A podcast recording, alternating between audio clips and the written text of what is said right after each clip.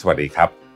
ยินดีต้อนรับเข้าสู่ New You นะครับอยู่กับผมรวิศ หาญอุตสาหะครับ วันนี้อาจจะแปลกตาสักหน่อยนึงนะครับ เพราะว่าฉากหลังของเราวันนี้เป็นฟิตเนสนะวันนี้ผมมีแขกรับเชิญพิเศษนะครับ คุณเวย์ วาทีวิเชียรนิตย์นะครับ เจ้าของแบรนด์รองเท้าแตะมาราธอนอย่าง V i n g นั่นเองนะครับ ซึ่งก่อนอันนี้เราก็เคยได้สัมภาษณ์คุณเวย์ไปแล้วในรายการ Mission to the Moon นะครับวันนั้นนั่ง setting เป็นแบบ business หน่อยนะครับ แต่ว่าวันนี้จะเปลี่ยนหน่อยเพราะว่าอยากจะคุยกันแบบเรื่อง ที่ไม่ใช่ธุรกิจนะครับ ก็เลยอยากจะมาชวนคุยเรื่องของการออกกำลังกาย เรื่องของออการดูแลสุขภาพเรื่องของอะไรแบบนี้เพราะว่าคุณเวย์เองก็เป็นคนที่แต่ก่อนเคยมีปัญหาสุขภาพมาก่อน แล้วก็มาออกกำลังกายจนกระทั่งทำเป็นธุรกิจจริงจังเลยเนี่ยนะฮะเราก็เลยอยากมาฟังวิธีคิดว่าเออทำได้ยังไง แล้วก็มีการถอดบทเรียนอะไรบางอย่างมาด้วยนะฮะเราก็อยากจะชวนคุยเรื่องวิ่งมาราธอนด้วยเพราะวิ่งมาราธอนเนี่ยอาจจะเป็นอีเวนท์ที่พิเศษหน่อยที่ มันมีอะไรที่มันน่าสนใจมากนะครับ วันนี้ก็เลยถือโอกาสชวนคุณเวย์มาเป็น buddy วิ่งด้วยกันซะเลยนะครับ วันนี้เราจะมาคุยกันใน 3 ด้านหลักๆนะครับ ซึ่งเป็นแกนของรายการ New You นะครับ ซึ่งก็คือเรื่องของการออกกำลังกาย เรื่องอาหารนะครับ แล้วก็เรื่องของอารมณ์นั่นเองนะครับ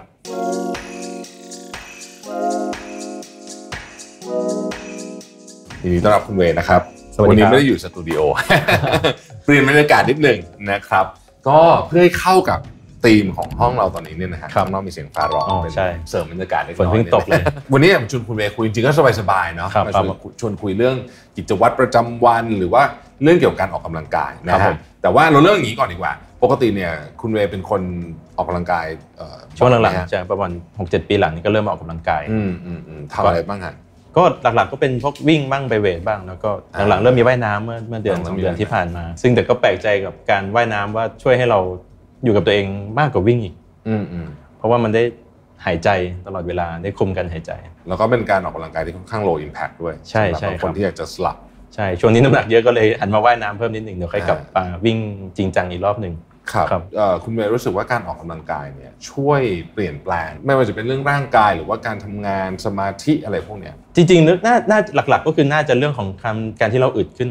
จากแต่ก่อนเนี่ยสมัยที่ยังไม่ออกกำลังกายเป็นโปรแกรมเมอร์ซึ่งมันอยู่หน้าคอมตลอดจนเป็นแบบน้ำหนักตัวเยอะออฟฟิศซินโดรมซึ่งมีอาการอย่างหนึ่งที่เกิดกับตัวเองประจำเลยคือปวดหัวหลังเลิกงานอืมแต่พอตั้งแต่เรามาหันมาออกกำลังกายได้ทั้งการวิ่งมั่งอะไรมั่งส่วนใหญ่หลักๆก็วิ่งอะนะครับ แต่ก่อนวิ่งจนไปถึงมาราธอนก็อาการปวดหัวแทบไม่มีเลยอืมแล้วแต่ก่อนเป็นคนที่เป็นหวัดค่อนข้างบ่อยครับทำให้ต้องลางานบ่อยเหมือนกันอืมหลังๆมาก็แทบจะไม่เป็นหวัดเลยประมาณปีหนึ่งก็เป็นแต่ว่าก็เป็นไม่ได้หนักไม่ถึงขั้นเป็นไข้แล้วก็เป็นแบบพอน้ำน้ำมูกไหลนิดหน่อยมันแพ้อากาศ แต่หลักๆก็คือไม่ได้มีอาการซึ่งทำให้เราสามารถที่จะทำงานได้มากขึ้นแล้วก็ที่สำคัญเรื่องของการโฟกัสกลับกลายเป็นว่าเราโฟกัสกับเรื่องอะไรยาวๆได้มากขึ้นแล้วก็พอเรามาวิ่งมาราธอนจนวิ่งจบได้เนี่ยกลายเป็นเออเราสามารถที่จะพัฒนาอะไรที่มันเป็นระยะยาวโปรเจกต์ที่เป็น long term ได้มากขึ้นในสร้างสิ่งที่เกิดการเปลี่ยนแปลงใหญ่ ๆ ได้อย่าง อย่างทั้งในตัวงานประจำเองตอนนั้น หรือแม้กระทั่งโปรเจกต์ใหญ่อย่าง VING ที่เราทำจนเป็นธุรกิจได้ครับ เอ่อก็แสดงว่าการออกกำลังกายเนี่ยนอกจากจะมีประโยชน์เกี่ยวกับเรื่องที่คนทั่วๆไปจะนึกถึงเรื่องร่างกายแข็งแรงเรื่องต่างๆนานาแล้วเนี่ยจริงๆมันส่งผลต่อเรื่องของสมองด้วยเนาะทั้งสมองและเรื่องพฤติกรรมอืมโดยเฉพาะเรื่องวินัยเรื่องวินัย เรื่องวินัยนี่เป็นเรื่องสำคัญเพราะแต่ก่อนเราค่อนข้างจะปัดวันประกันพรุ่งเอาตามสบายเลยอยากอันไหนสนุกอยากทำก่อนก็ไปทำอืมกลายเป็นเราไม่ไปโฟกัสกับเป้าหมายที่เราทำแต่พอเราหันมาวิ่ง จริง ๆ มันเริ่มจากวิกฤตนะครับมีอาการไม่สบายก็เลยไปหาหมอปรากฏว่าวัดมาความดันสูงอืม แล้วมีอาการชาที่แขนเราก็เลยว่าอุ้ยตอนนั้นเรากลัวมากกลัวว่าเราจะตายไวเราก็เลยเฮ้ยถ้าจะไปหาหมอเราก็ไม่กล้าไปก็เลยเริ่มหันมาออกกำลังกายวันนั้นก็คือหักดิบเริ่มเริ่มตั้งใจว่าจะวิ่งจนไปพอรู้ตัวปุ๊บสมัครวิ่งมาราธอนเลย สมัครมินิมาราธอน10กิโลคือไม่เคยวิ่งมาก่อนครับมันมีเวลาอยู่ 3 เดือนก็เลยอืมเข้าวงการวิ่งก็เริ่มวิ่งจากร้อยเมตรร้อยเมตรแรกนี่เหนื่อยที่สุดทั้งที่วิ่งมากว่าจะวิ่งได้กิโลหนึ่งไปวิ่งฟิตเนสจนมาวิ่ง 3 กิโลได้ จนวิ่ง 10 กิโลได้ ซึ่ง ซึ่งเรารู้ว่าเออเราค่อยๆเก็บทีละนิดทีละนิด มันก็เหมือนกันการทำงานในโปรเจกต์ระยะยาวที่เราสามารถที่จะถ้าจะสร้างสิ่งใหญ่ๆ มันก็ต้องมีวินัยในการค่อยๆสะสมอืมก็เลยคิดว่า ตั้งแต่ตั้งแต่มีวิกฤตมาเราก็เลยเปลี่ยนแปลงตัวเองอืมได้เลย ทีนี้อยากจะถามถึงประสบการณ์ในการวิ่งมาราธอนครั้ครังบแรกหนะครับว่า เป็นไงบ้าง เราวิ่งถึงฟูลมาราธอนครั้งแรกใช่ครับเนี่ยเอ่อตอนนั้นเป็นยังไงบ้างฮะตอนแรกเราก็วิ่งเอาแค่พอสุขภาพก็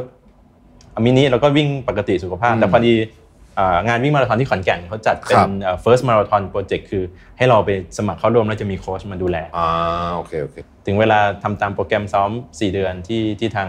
เอ่อโค้ชเขาจัดมาให้ครับอืมสิ่งที่ต้องทำอย่างเดียวเลยคือ มีวินัยซ้อมให้ได้ตามโค้ชอย่างน้อยๆสักเก้าสิบเปอร์เซ็นต์มีเวลาเท่าไหร่ก็ต้องก็ต้องเก็บให้ได้อืมเก็บทีละนิดทีละนิดครับจนมันถึงวันวิ่งจริงมันก็มันอาจจะไม่ได้ดีมากแต่ก็รู้สึกว่าเออการพาตัวเองจาก จะไม่เคยวิ่งจนมา 20 จนกระโดดไปอีกที42 เลยเนี่ยก็เป็นเรื่องที่รู้สึกว่าประสบความสำเร็จมากจนรู้สึกว่าเราสามารถทำอะไรก็ได้ หลังจากนั้นรู้สึกว่าเราอยากทำอะไรเราก็ทำได้ แต่สิ่งหนึ่งที่ผมขาดไม่ได้คือ การศึกษาท่าวิ่งอืมเพราะเราเป็นคนน้ำหนักเยอะแล้วเราก็เป็นคนที่ไม่ได้มีประสบการณ์มาเยอะกล้ามเนื้อเรารู้เลยว่าเราไม่ได้แข็งแรง เพราะฉะนั้นถ้าเราบาดเจ็บเมื่อไหร่เราซ้อมไม่ต่อเนื่อง เราก็เลยต้องไปศึกษาวิธีการ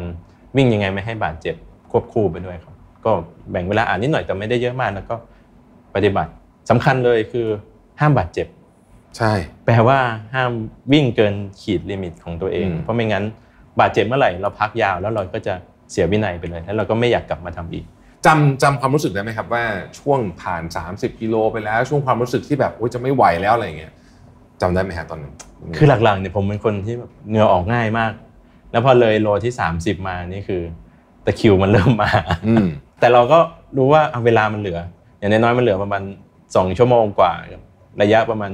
10 13กิโลแล้วก็โอเค ค่อยๆวิ่งค่อยๆเคาะสุดท้ายก็คือทรมานจริงเหมือนกันนะในระยะที่ช่วง 30จำห้าจนจนใกล้ๆจะเข้าเส้นชัยแล้วอืมเราต้องค่อย ๆเดิน เพราะมันมันจะรู้สึกว่ามันนานขึ้นเรื่อยๆนานขึ้นขึ้นเรื่อยๆแล้วร่างกายก็เริ่มหมดแรงใช่หมดแรงไปเรื่อยมันมีความเอายังไงดีแต่แต่ก็ด้วยอะเราก็ค่อยๆอยู่กับตัวเองแล้วเราก็ดูเวลานาฬิกาไปเรื่อยๆแข่งกับเวลาๆทั้งหมดทั้งมวลเนี้ครับผมเชื่อว่า คนที่วิ่งมาราธอนมาแล้วเนี่ยหรือวิ่งระยะไกลๆมาแล้วเนี่ยจะมีบทเรียนเอ่อนอกเหนือเหนือจากความเหนื่อยความใจสู้ต่างๆนานาพวกนั้นเราถอดบทเรียนของมาราธอนเนี่ยมาใช้ในชีวิตจริงครับมีเรื่องอะไรบ้างครับหลักๆคงคงเป็นเป็นการตั้งเป้าหมายอืมแล้วตัดสินใจลงมือทำเพราะว่าหลายครั้งมาราธอนมันอาจจะเราก็มองถ้าเราเป็นคนทั่วไปที่ไม่เคยทำมาก่อน เราก็ไม่รู้ว่ามาราธอนจะให้อะไรกับเรา อืมจริงจริงแต่เราแค่เลือกมันว่าเราจะไป เพราะมันมีคนไปแล้วเขาเขาบอกว่าเขาดีขึ้น เราก็แค่เลือกพฤติกรรมเนี้ยขึ้นมาใหม่เรื่องอืมเลือกเลือกเป้าหมายนี้ขึ้นมาใหม่ แล้วก็มีการเปลี่ยนพฤติกรรมจากที่เราเคยเป็นคนขี้เกียจถอยวันประกันพรุ่งมีแต่ความอยาก ผมเชื่อว่าหลาย ๆ คนก็อยากอยากจะจบมาราธอนแหละอยากจะวิ่งให้ได้ อยากทำแต่จะทำเมื่อไหร่ใช่ส่วนใหญ่ก็ไม่ตัดสินใจ แต่พอเราตัดสินใจเรากล้าตัดสินใจแล้วลงลงมือทำเลยโดยไม่ไม่สนเหตุและผลไม่สนว่าใครจะเอาด้วยหรือไม่เอาด้วย ไม่สนว่าจะมีเพื่อนไหมซึ่งเราไปหาเอาข้างหน้าอย่างเงี้ยครับ เราก็ได้ได้ลองทำแบบนี้ขึ้นมา ปรากฏว่า พอเราเปลี่ยนพฤติกรรมตัดสินใจปรากฏว่า mindset เรามันก็เปลี่ยนตามเรารู้สึกว่าอืมเฮ้ยเราเคารพตัวเองขึ้นมาทันที เรื่องนี้เรายังทำได้เลย เรื่องที่มันไม่มีเหตุผลกว่านี้บางคนผมมองว่าจริงๆมาราธอนมันเป็นเรื่องเหนือเหตุผลพอสมควรใช่ แต่เรื่องอื่นมันก็ถ้าเราตัดสินใจเราคิดว่ามันดีกับเรา เราคิดว่าเราต้องการน่ะเราก็เราคิดว่าเราทำมันได้ น่าสนใจมากเพราะว่าจริงๆผมคิดว่า ประสบการณ์ของมาราธอนแต่ละคนเนี่ยก็คงจะสอนเรื่องราควรับที่แตกต่างกันออกไปนะครับนอกเหนือจากเรื่องของการออกกำลังกายแล้วเนี่ยก็อยากชวนคุยเรื่องของสุขภาพด้านอื่นด้วยครับผมนะฮะไม่ว่าจะเป็นเรื่องของอาหงอาหาร หรือว่าเรื่องของการดูแลว่าไม่ให้ร่างกายบาดเจ็บ ถ้าสมมุติว่าผู้ฟังเนี่ยครับอยากจะรู้วิธีการที่จะทำให้สุขภาพเราดีขึ้นในเชิงของอาหารในเชิงของเรื่องอื่นที่แวดล้อมเรื่องการออกกำลังกายเนี่ยคุณเวย์มีคำแนะนำจริงๆหลักการผมคืออาหาร 80อืมออกกำลังกายมันเป็นแค่ถูกต้อง20%โดยเฉพาะเรื่องของการคุมน้ำหนัก แต่ว่าตัวนี้ก็อาจจะเรารู้สึกสุขภาพดีเราอาจจะ enjoy eating อยู่อยู่อ่าพักหนึ่งนะค่อยกลับไปอาหารต่อแต่ว่ายังไงอาหารมันเป็นตัวที่สร้างความเปลี่ยนแปลงไม่ว่าจะเป็นเรื่องของการเอ่อดื่มน้ำให้พอเรื่องใช่นี่เรื่องสำคัญโดยเฉพาะนักวิ่งอืมเพราะเสียเหงื่อเยอะอาการตะคริวหลักๆเกิดจากการน้ำทานน้ำไม่พอทั้งนั้นเลย จริงๆผมก็ปรับพฤติกรรมในการกินน้ำให้มากขึ้น ซึ่งมันก็ช่วยให้เราหน้าตาสดใสขึ้นด้วยนะครับอืมสองก็คือเรื่องโปรตีนใช่จริง ๆ แล้วคนไทยก็จะขาดในมุมผมโปรตีนแต่โปรตีนในมุมผมอะผมรู้สึกว่าผมง่ายผม เข้าไปร้านสะดวกซื้อซื้อนมที่ดูข้างฉลากที่เน้นโปรตีนเป็นหลักอืมซึ่งทุกวันนี้มันโชคดีตรงที่ว่าเยอะสี่ห้าปีหลังเนี้ยกลายเป็นผลิตภัณฑ์ด้านโปรตีนเนี่ยมันหาง่ายมากใช่แล้วราคากลายเป็นว่าถูกกว่าแต่ก่อนอืมแต่ก่อนจริงต้องมาอยากได้เยอะๆต้องต้มไก่กินเองหรือกินเวย์ซึ่งบางคนก็ไม่ได้ชอบใช่แต่ตอนนี้มันมีอาหารที่หลากหลาย อีกเรื่องหนึ่งที่ผมชอบ เรารู้สึกว่าดีก็คือเรื่อง IF อืม IF นี่เป็นก็เป็นส่วนสำคัญมากเลยในการที่ผมลดน้ำหนัก ผมไม่ไม่เชื่อไม่คิดมาก่อนเลยว่าผมสามารถที่จะไม่กินข้าวเช้า โดยที่ไม่รู้สึกหิวได้ ใช่ ผมจะเริ่มกินข้าวเมื่อตอน 11โมงแล้วก็ก่อนหนึ่งทุ่มแค่สองมื้อ โดยที่เรากินกาแฟดำมื้อเช้า แล้วปรากฏว่ากาแฟดำมัน Amazing ตรงทำให้เราไม่รู้สึกหิวใช่แต่พอเราไปกินอะไรที่เป็นพลังงานนิดนึง อย่างเช่น ขนมปังนิดนึงคุกกี้หนึ่งชิ้น นมลาเต้ปรากฏว่ากระตุ้นให้เราหิวตลอดช่วงสายเลยทำให้เราทรมานจนเราไม่สามารถทำไอเอฟได้คือคีย์หลักไอเอฟมันลดน้ำหนัก ได้ไม่ใช่ลดน้ำหนัก มันทำให้เราบริโภคแคลอรี่น้อยลงอืม เพราะเรามีเวลากินที่สั้นลงด้วยใช่ส่วนหนึ่งส่วนไอ้เรื่องว่ามันช่วยให้ลดมากกว่าปกติไหมอันนี้อาจจะเป็นยังผมว่ายังไม่ค่อยชัดเจนเท่าไหร่แต่เรื่องกรอบเวลาเนี่ยแล้วแต่สำญบุคคลใช่อืมเพราะว่าเราก็กินในแต่ละมื้อเท่าเดิมใช่ แต่เราหายไปมื้อนึงก็คือแคลอรี่เราหายไป 30%อืมผมมองว่าเป็นเป็นสิ่งที่ได้ผลกับผมอย่างหนึงก็คือ IF จริงๆเนี่ยนะครับอย่างที่เรารู้กันว่าการควบคุมอาหารเนี่ยส่งผลต่อการออกกำลังกายอย่างมากเลยทีเดียวนะครับ อย่างเช่นใน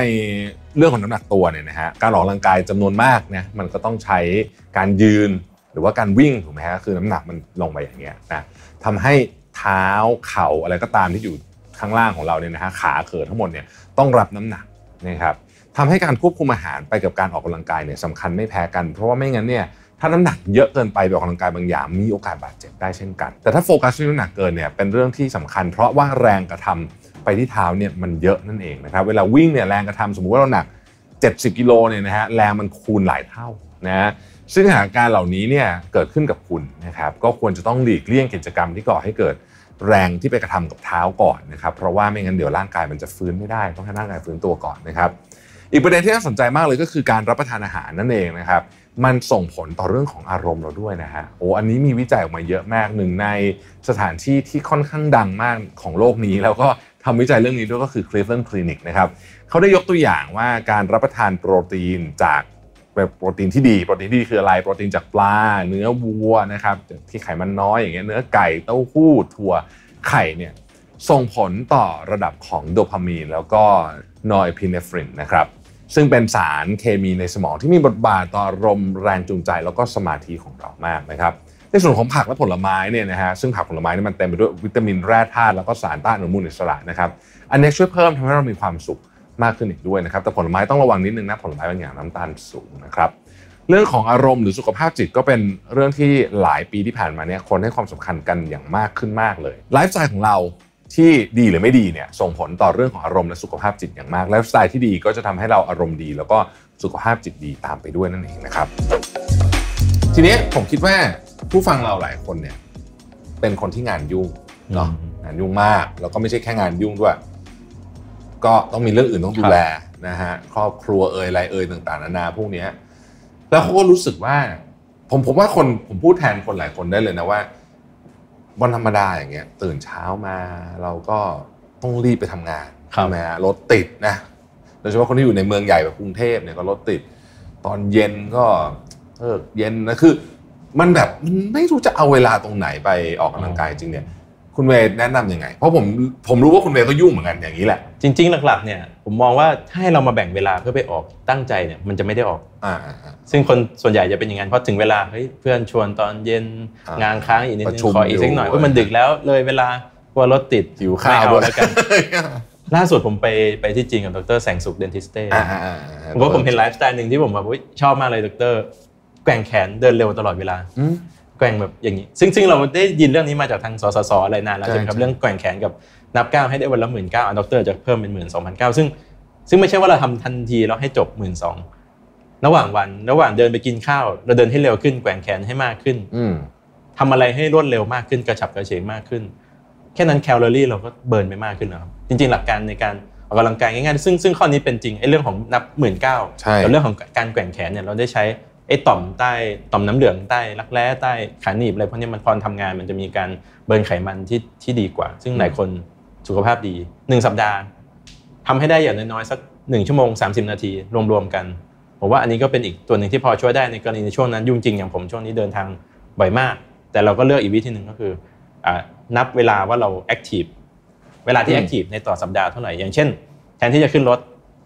เราก็ไป BTS แล้วเราก็เดินให้เยอะมากขึ้น ซึ่งหลาย ๆ ครั้งผมได้วันหนึ่งก็ประมาณ 7-8 กิโลในการเดินนี่เป็นเรื่องเรื่องปกติพอสมควรครับ ยิ่งต่างประเทศนี่เราแทบจะไม่ค่อยใช้รถเลย อาจจะเสียเวลาบ้างแต่ก็ได้เดินดูอะไรได้ศึกษาอะไรไปด้วย มันก็ค่อนข้างจะได้ผลเหมือนกันมากอีกวิธีหนึ่งที่แฟนผมใช้ประจำก็คือเต้นตามเบเบอ่าแต่อันนี่หลาย ๆ คนมือใหม่อาจจะเป็นลมนะฮะเป็นลมได้เลยขาอักเสบบางคนขาอักเสบไปหลายวันก็จริงๆเรื่องออกกำลังกายเหนื่บาอยงทีผมว่าสำคัญว่า อย่าเพิ่งไปทำตามคนที่เก่งมากเกินไปเราลองใช่ลองศึกษาแล้วค่อยอืมๆเริ่มอย่าให้ไปฝืนจนจนรู้สึกว่าวันนั้นหมดไปเลยอย่างนั้นอย่างนั้นน่ะไม่ควรโดยเฉพาะมือใหม่เพราะว่ามันจะทำให้กลับมาอีกบางทีสองอาทิตย์กว่าจะกลับมามันจะไม่อยากกลับได้มามันจะไม่อยากกลับมาด้วยใช่ไหมอันนี้อันนี้เป็นผมว่าเป็นเรื่องเรื่องเซนซิทีฟของหลายคนเหมือนกันที่เริ่มออกกำลังกายแบบวันนี้ฮึดขึ้นมาแล้วฉันอยากออกมันไปอัดหนักเลยอืมซึ่งบาดเจ็บแล้วก็ยาว เป็นเหตุผลหลักๆที่คนไม่ได้ทำต่อเนื่องเลยครับคือบางวันเนี่ยถ้าเกิดไม่มีอะไรเลยบางทีผมก็ไม่ได้วิ่งแล้วรู้สึกวันนี้แบบเมื่อยหรืออะไรเงี้ย ก็เดินเฉยๆเดิก็นได้ใช่ครับสักชั่วโมงหนึ่งอะไรอย่างเงี้ยแล้วก็รู้สึกว่าเออโอเค มันก็ส่วนส่วนเรื่อง weightจริง ๆก็สำคัญนักวิ่งสองอย่างที่ขาดไม่ได้ผมมองเลยว่าหนึ่งก็คือ planking สองคือสควอต squat จริงๆ เรื่อง sit up ด้วยก็ดี เพราะว่าเราใช้ท้องเยอะมาก Core body คอบอดี้ในการอืมไม่ให้ตัวเองแกว่งไม่ให้เปลืองแรงพวกเนี้ยครับเพราะฉะนั้นก็พยายาม incorporate เรื่องนี้เข้าไปในชีวิตของเราให้ได้เนาะใช่แล้วเราก็จะ มันจะเห็นผลเยอะมากเห็นผลเยอะมากดีมากจริงๆแล้วผมรู้สึกว่าเออหลังๆเนี่ยคนก็มาให้ความสำคัญกับเรื่องนี้มากขึ้นซึ่งเป็นเรื่องที่ดีถูกครับใช่ครับ ก็น่าสนใจมากวันนี้เราคุยกันหลายเรื่องในแง่มุมของเรื่องสุขภาพครับต่างๆเนี่ยนะครับแล้วก็จริงๆต้องบอกว่า ผมคิดว่ามันเป็นองค์รวมเนาะจริคืงอมันครับไม่ใช่อะไรอย่างใดอย่างหนึ่ง แต่ว่าเป็นองค์รวมแล้วก็ผมผมชอบที่ที่ที่คุณเมย์บอกว่า ทุกอย่างมันต้องออกแบบมาสำหรับเรา แปลว่ามันต้องพอดีพอดีกับเราถูกเราก็ไม่ต้องไปสนใจคนอื่นมากเออ คือบางทีจริงเราไปดูแบบโอ้เพื่อนเรามันวิ่งเร็วจังเลยอะคือถ้าเกิดเราไปทำตามโดยที่ร่างกายเราไม่พร้อมเนี่ยก็อาจจะบาดเจ็บได้จริงครับใช่ไหมฮะคนผมวิ่งนานมากเลยอะเราก็อาจจะไม่พร้อมก็ได้เออทำไมวิ่งได้เยอะจังก็วิ่รงเก่งจังอ่าก็ไปเรื่อยๆเราก็ค่อยๆไปเนาะเราแค่มองสปีดของเส้นเราทางที่เรามาจากเริ่มต้นจนถึงตอนเนี้ยแค่นี้เราก็ใช่มาไกลมากแล้วอะไรอย่างนี้ผมชอบคำว่าเพสในในในการวิ่งนะเพราะว่าจริงๆมันหมายความว่า